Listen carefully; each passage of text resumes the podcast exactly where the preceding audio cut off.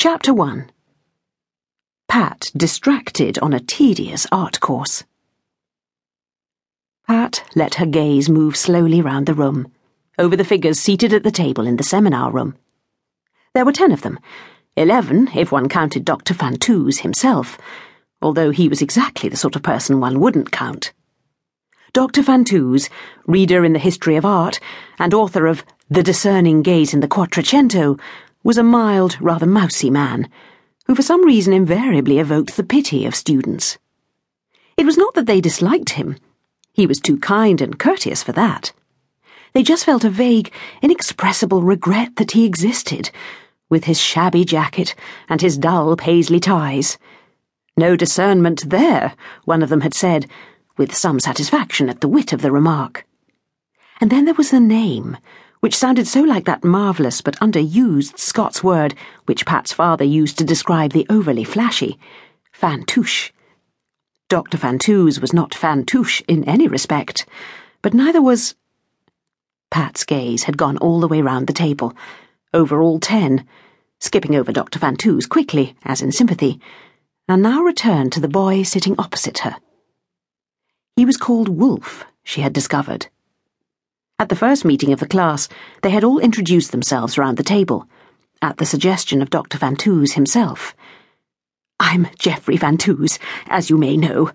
I'm the Quattrocento, really, but I have a strong interest in aesthetics, which I hardly need to remind you is what we shall be discussing in this course.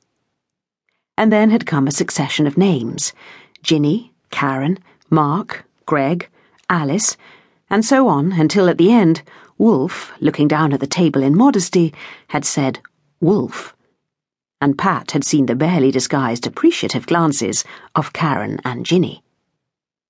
Wolf. It was a very good name for a boy, thought Pat. Ideal, in fact. Wolf was a name filled with promise. And this Wolf, sitting opposite her, fitted the name perfectly. He was tall, broad shouldered, with a shock of golden hair and a broad smile. Boys like that could look, and be, vacuous, surfing types with a limited vocabulary and an off putting empty headedness. But not this wolf. There was a lambent intelligence in his face, a light in the eyes that revealed the mind behind the appealing features. Now, at the second meeting of the seminar group, Pat struggled to follow the debate which Dr. Fantuz was trying to encourage. They had been invited to consider the contention of Joseph Beuys that the distinction between what is art in the products of our human activity and what is not art is a pernicious and pointless one. The discussion, which could have been so passionate, had never risen above the bland. There had been long silences, even after the name of Damien Hirst had been raised, and Dr. Fantuz, in an attempt to provoke controversy, had expressed doubts over the display of half a cow in formaldehyde.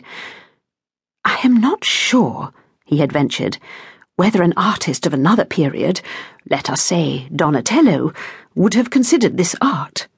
Butchery, maybe, or even science, but perhaps not art.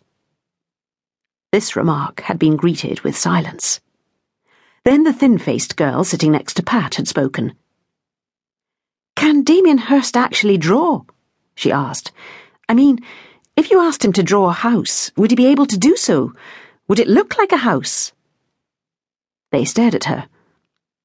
I don't see what that, began a young man. That raises an interesting issue of representation, interrupted Dr. Fantuz.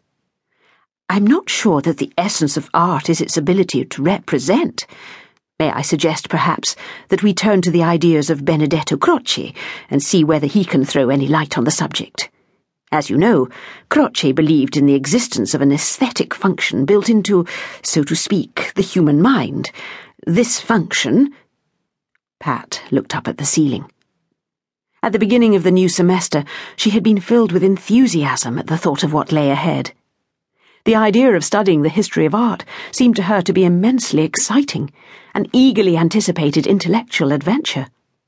But somehow, the actual experience had failed so far to live up to her expectations. She had not foreseen these dry sessions with Dr. Fantuz and the arid wastes of Croce.